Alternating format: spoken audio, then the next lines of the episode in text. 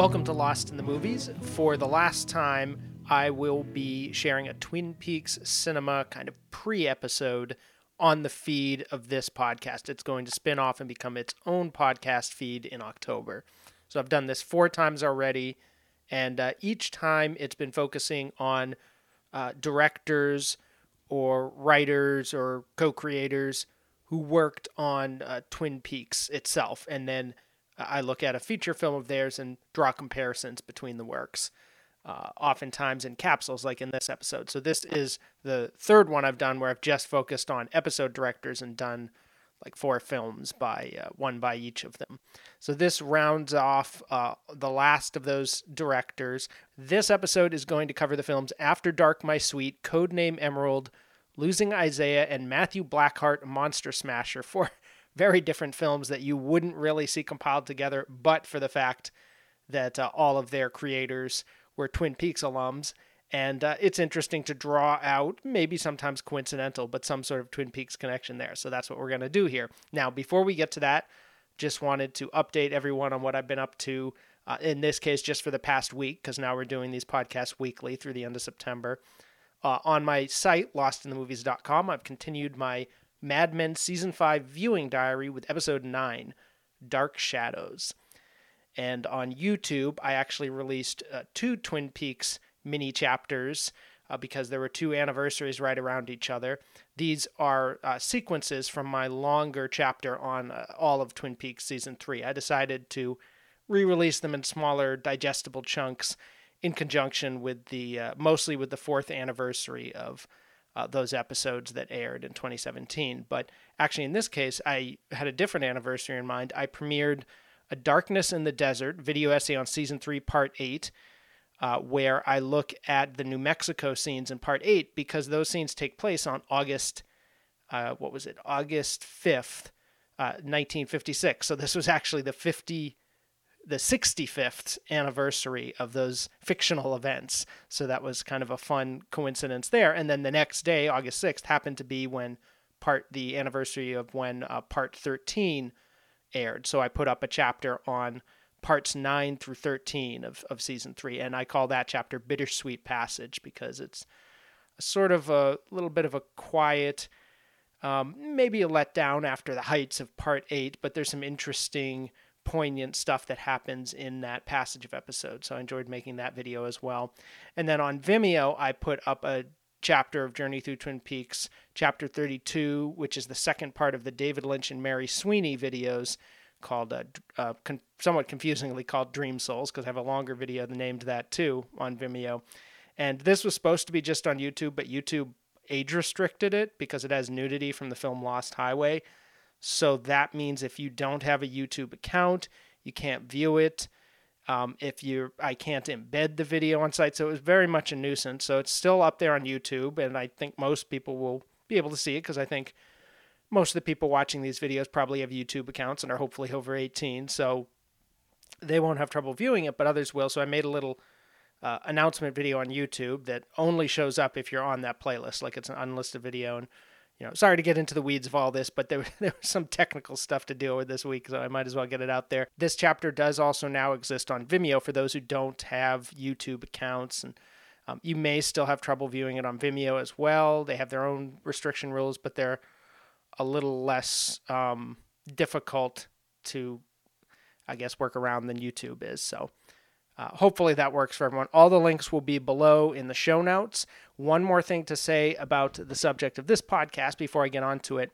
I make several references to other films by other episode directors, most of those covered in uh, the earlier uh, segments of this Twin Peaks cinema topic, but I also talk about the show Wise Guy, which I've not released publicly. If you want to hear that, you have to go to my uh, Patreon episode where I originally covered all of these capsules together.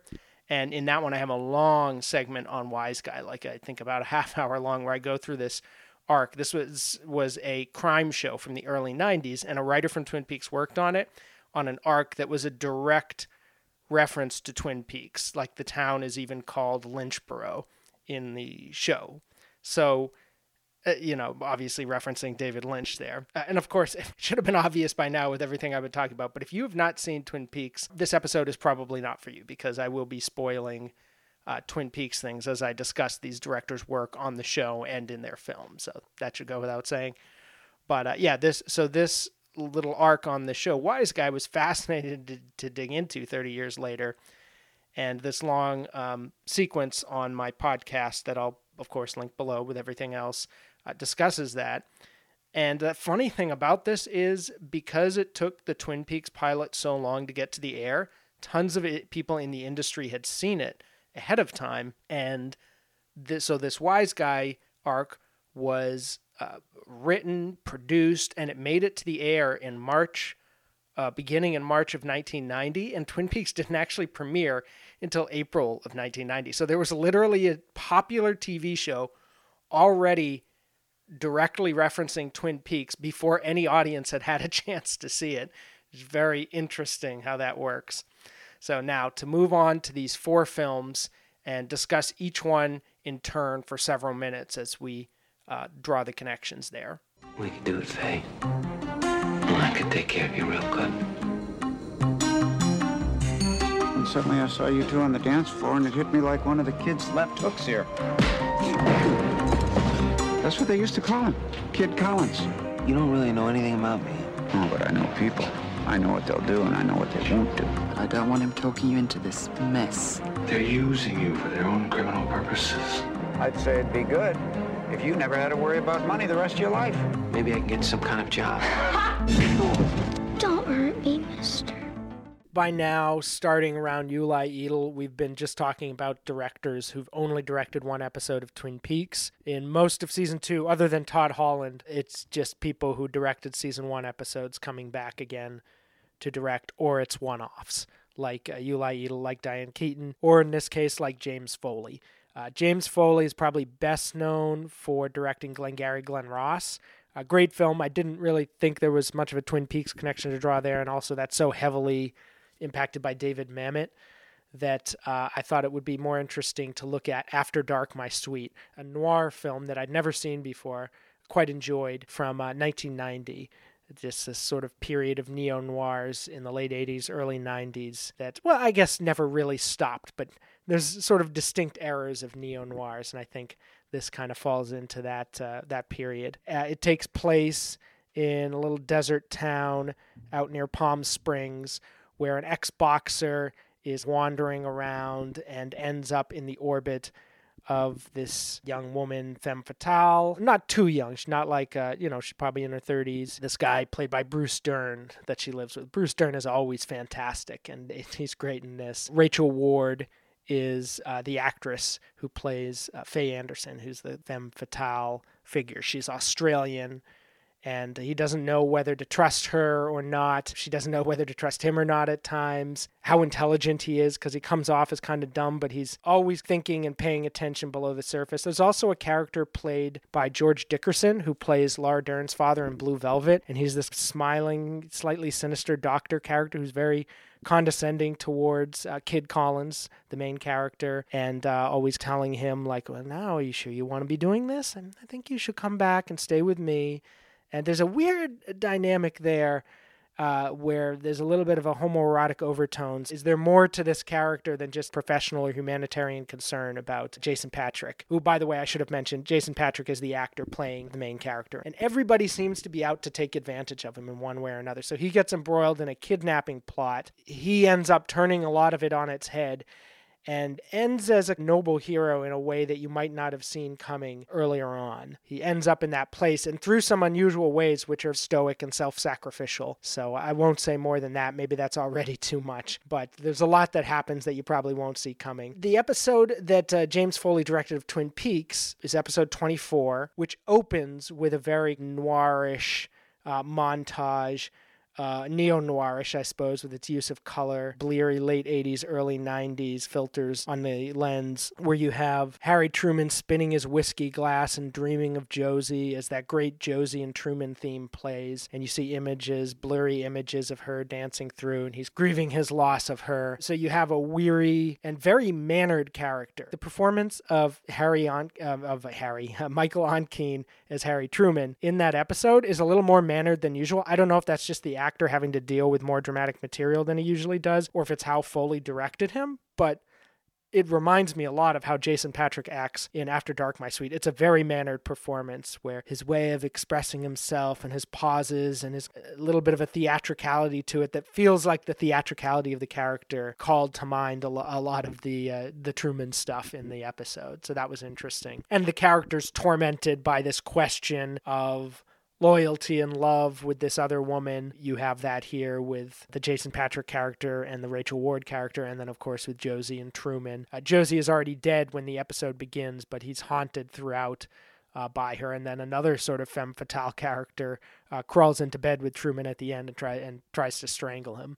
So that's interesting. And you also have Cooper stepping in to help Truman to try and shake him out of his stupor. Listen, like I'm I'm trying to help you out here, much like the Doc character does with Kid Collins in After Dark My Sweet, but this Cooper's intervention is portrayed I think much more sympathetically than the doctor's is there. Hope I don't, but I just might.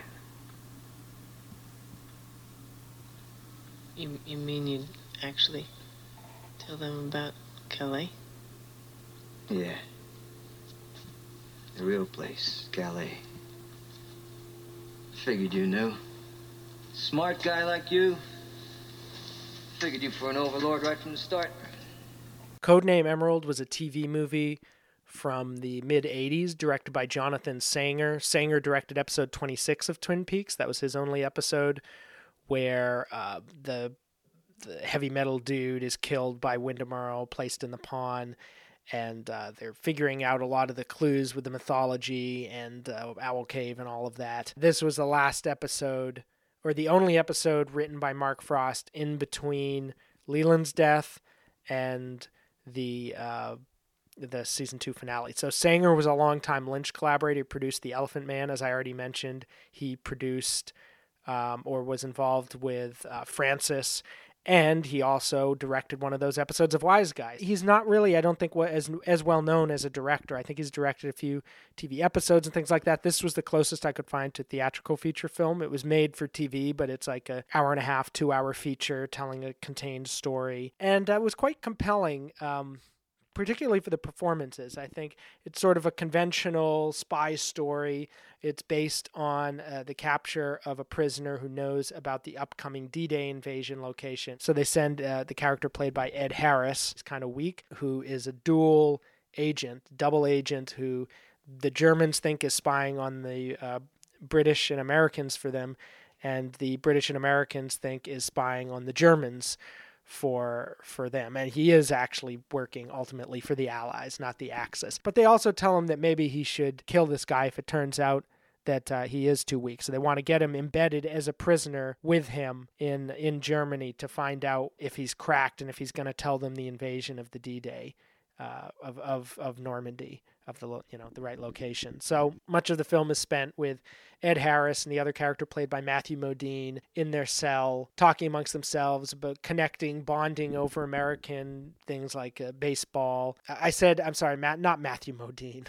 Eric Stoltz is Lieutenant Andy Wheeler, the character, the American prisoner who knows too much, another young 80s star. And then at the end, it becomes sort of more of an escape type film as they try to figure out how to get out of there alive. And Max von Sydow is in it as well. Patrick Stewart is in it as well. He plays a British colonel a bunch of supporting char- supporting like SS figures. There's there's a there's a lot of interest here in the dynamics on the German side between these sort of more conventional bureaucrat or military types who just want to get the job done, the fanatical, ideological SS types, those with more of a conscience who are secretly working for the Americans or the British, and uh, that kind of dynamic plays out. So, what in the world does this have to do with his episode of Twin Peaks. This seems like it would be one of the more difficult to connect. But actually, I found some more connections here than I did with some of the other stuff. Just starting with the most routine things, like the fact that there's these long scenes of them sorting through files and going through people's information, which they're doing in episode 26 in relation to Windom Earle and Project Blue Book. So, again, this sort of military, secret military projects and looking into that. That's just the sort of superficial writing that is not really that wasn't Jonathan Sanger's job as director, but he does end up directing similar scenes in both through that. More fundamentally, there's these long sequences of, of tender conversations between uh, vulnerable characters. So you have these weaker, younger characters that are being looked after by somebody, with Ed Harris taking that role with Eric Stoltz in Codename Emerald. Also, with Cooper taking that role with Annie in this episode, where he takes her out on the lake in their boat and he's comforting her and they're drawing together based in part on her vulnerability and uh, that's something that I think Jonathan Sanger shows in this that he's quite capable of of playing with and extending. And you also see this same sort of power dynamic at play in a different way where a character is teasing and tormenting another character, their their weaker victim. You see the other Nazi characters doing that with Eric Stoltz in this movie. You see Windom Earle doing this with the Ted Raimi heavy metal dude character in a much more comedic over the top way in the Twin Peaks episode. There's also a sense of sophisticated camaraderie between some of the officers in uh, whether they be like the German ones or the ger- or the uh, undercover with the the two undercover Germans working together. That reminds me of the scene with Cooper and John Justice Wheeler in Twin Peaks, where they're sitting by the fire talking about love. So he has a certain way, particularly male companionship, but you know I think with some of the Annie scenes as well, which are probably among the better Annie scenes in the series he has this capability of showing a dynamic between two characters where there's some sort of tension or communication at play that comes off really well. That's what I noticed in that, just the interpersonal dynamics resonated between the two works. The child of Charles and Margaret Lewin. You gave your child up for adoption, now you want him back. No, I never gave my child up for no adoption. It's gonna be tough. Family is with his white, treated him well. He'll fight this. But I'm his mother. Well, I'm sure that white woman feels fairly strongly that she is. She's going to challenge the adoption. And now the last of the Twin Peaks directors, Stephen Gyllenhaal, like Caleb Deschanel before, who is the father of Zoe and Emily, uh, is the father of well-known younger actors, in this case Jake and Maggie Gyllenhaal. So he directed episode 27 of Twin Peaks, the last of the directors to come on uh, right at the tail end of season two, just before the show was canceled. And this episode is probably most memorable for the little flourishes that he personally brought to it that weren't in the screenplay. So, like Bob's uh, hand coming out in the woods and mirroring these other characters' hands shaking throughout the episode. The long pull away of Annie and Coop from Annie and Cooper in the diner with the syrup spilling and dripping onto the floor and things like that throughout this episode. There's just these little touches that he brought in to make it feel more like a supernatural barrier was being cra- crossed. Uh, ben turning around when he hears the tingling sound and looking behind him and all of that. Now, the film that he directed doesn't have anything supernatural about it uh, at all. It's called Losing Isaiah. That's the film that, that we're going to discuss here.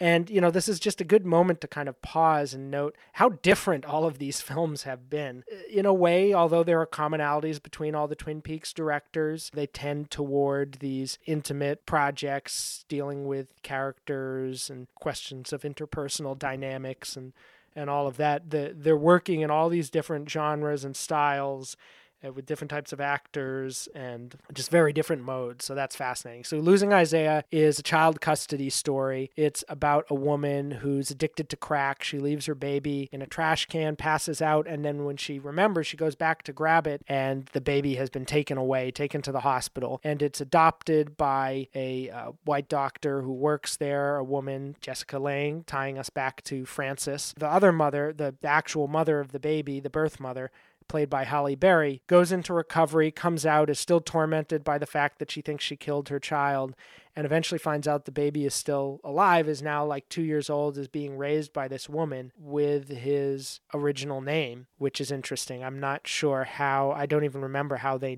they are able to know the baby's name. I think it might be with the baby in the in the crib or whatever it was put in with the trash. And so she wants to get the baby back. There's a court case that's filed with Samuel L. Jackson as her lawyer, who has an interesting mix of like dedication to this cause. He believes this serves a larger purpose of reuniting black families that have been separated by the drug war and the carceral state and everything, but also kind of a personal disgust with Halle Berry's character herself, who is actually portrayed pretty sympathetically. You know, the movie is interesting in that I think the screenplay kind of slants a certain way, which is towards sympathy with the Jessica Lange character, but the way it's directed and performed is with a lot of empathy for all of the characters involved. And you do actually, uh, when you're with one character, you identify with them in that moment through that scene. Again, this is bringing in characters from the the the different things we've watched, or actors, I mean. We, we've talked about Jessica Lange being in Frances in this.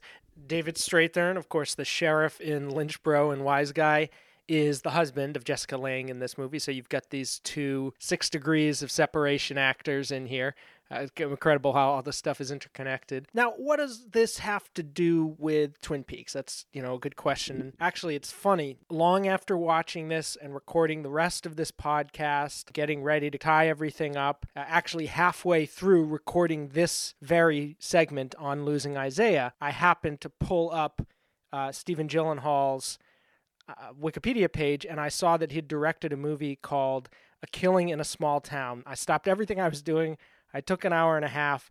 I watched that TV movie, and sure enough, there are some interesting Twin Peaks connections. Now, that said, they don't have much of anything to do with his particular episode. Whereas, oddly enough, with Losing Isaiah, I noticed a few mostly stylistic ticks that did link up to episode 27, the, the Gyllenhaal episode with all of those uh, distinctive, spooky kind of moments, so those weird subjective touches he puts in. So, uh, first of all, there is a thematic element that's consistent, which is a parental dispute over uh, who's going to be, you know, the the parent of a child. In the TV episode, it's to do with Donna and whether or not uh, Ben is really her father, and she's tormented by this question. And Doc Hayward confronts Ben Horne about it, and like, let's do what's best for Donna. Don't just think of yourself here. Don't be selfish. You're hurting other people. But he says, But I want the truth. I want to know the truth. So you have actually a similar kind of dynamic between these two characters in some ways that you do in Losing Isaiah. Obviously, there's a huge difference between this poor single mother out of prison and this town tycoon who owns half the town both are looking to sort of reclaim their parentage of somebody that uh, someone else has raised. So that's kind of an interesting plot point similarity. Obviously, not due to Stephen Gyllenhaal. I don't think he wrote the script for Losing Isaiah, and he certainly didn't write the script for uh, that Twin Peaks storyline.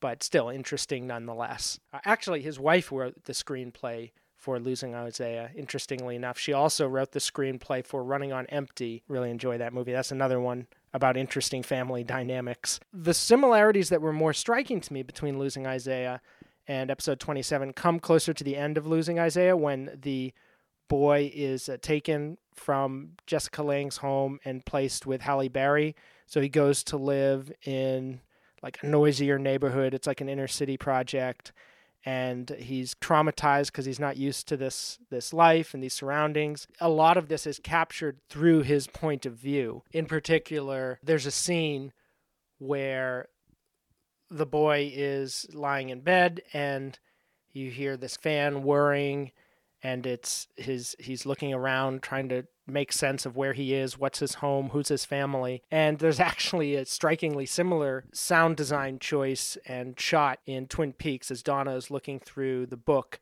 at her uh, at, at the Haywards and the Hornes and trying to figure out who her father is, looking at the birth certificate, and there's a loud fan in the background going like right behind. That's like a big element in the scene.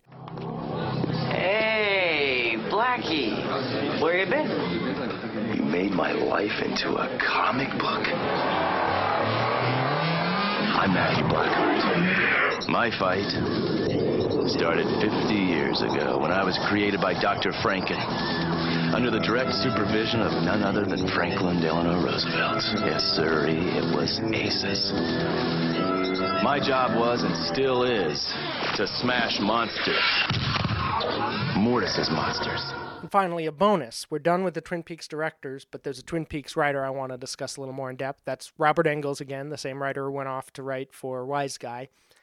He has a film, a TV movie from the early 2000s called Matthew Blackheart Monster Smasher. It's a very, very over the top, intensely, purposefully campy uh, B movie, just as a, trying to make it itself as absurd as it can get, where there is this uh, superhero type character who was created to kill monsters, and uh, he's frozen during World War II, and he comes out of freezing in the early 2000s New York and is trying to understand the modern world. Very Austin Powers, very Buddy Faro, to be honest. The the Mark Frost TV show about a detective who's been out of out in hiding for 20 years and now coming back and trying to make it in the in the late 90s turn of the millennium world. So same same kind of dynamic here. It's obviously uh, something that people were very fond of doing at this time for whatever reason that that whole Rip Van Winkle thing. I'm not sure why to be honest. I mean why I mean why you see it so much more then. Maybe it's just the end of the century, end of the millennium, like that artificial calendar kind of coming to an end, put people in that in that mode, or maybe it was just cuz it was sort of a moment of relative stability compared to 60s, 70s and 80s in between. Not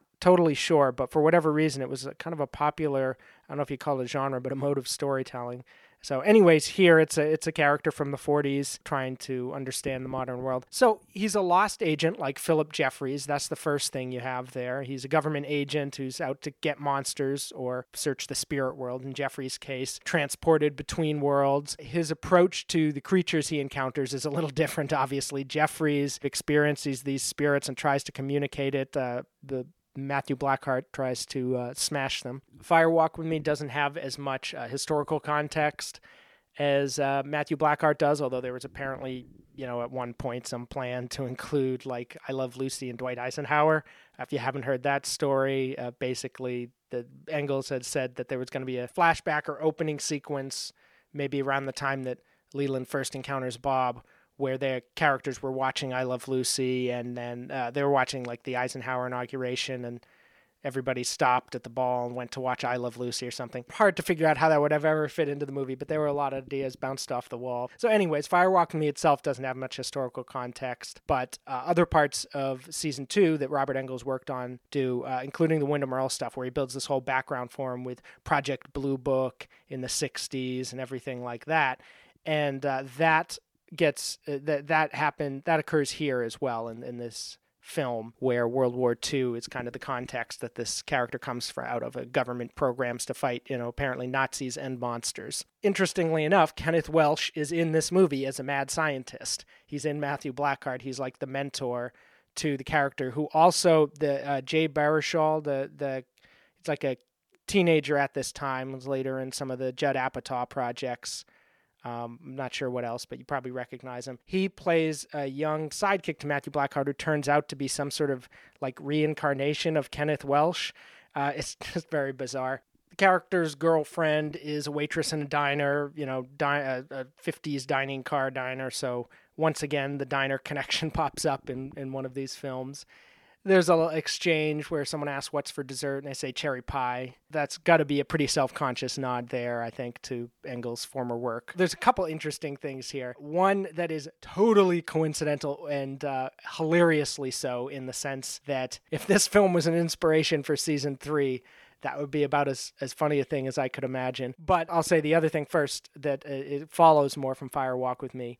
There's a sequence where there's a meeting of the monsters. They're all gathered around a table conferring and kind of planning amongst themselves how they're going to deal with the human world. And of course, that is like a goofy cartoon version of the scene in Fire Walk with Me. But the other thing is there's a shot that's like uh, somewhere in South America where there's this like secret lair where the monster Nazis or whatever are hiding from the World War II sequence.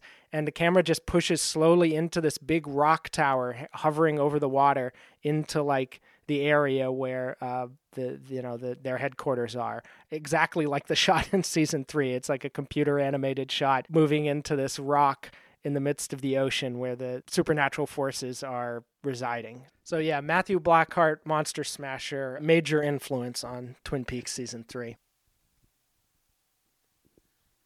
Thank you for listening. If you uh, would like to share any feedback, any questions, if you've seen these films, if you have thoughts on them or Twin Peaks in general, please leave a comment. You can do so um, on my site. You can also rate, review, and subscribe on Apple Podcasts. That is the best way to get this promoted and out there. And if you want to support this uh, work even more, you can become a patron at patreon.com slash lost in the movies, where there's tons more content like this, just literally hundreds and hundreds of podcast episodes, some of which are like hours and hours long, split into multiple episodes sometimes if I had a lot to discuss that month. I cover all sorts of topics there, not just film. And uh, you can explore all that in the directories linked below. So thank you for listening. Uh, stay tuned. Next week we'll be back. Here is a little clip of what's in store then. And I guess I'll tip my hat as to what it is because it's in another language. So you may not be able to pick up on the clues. It's the film High and Low by Akira Kurosawa. This is going to be the last of the left of the movies uh, podcast that I share on this feed before that too takes on its own monthly feed in October.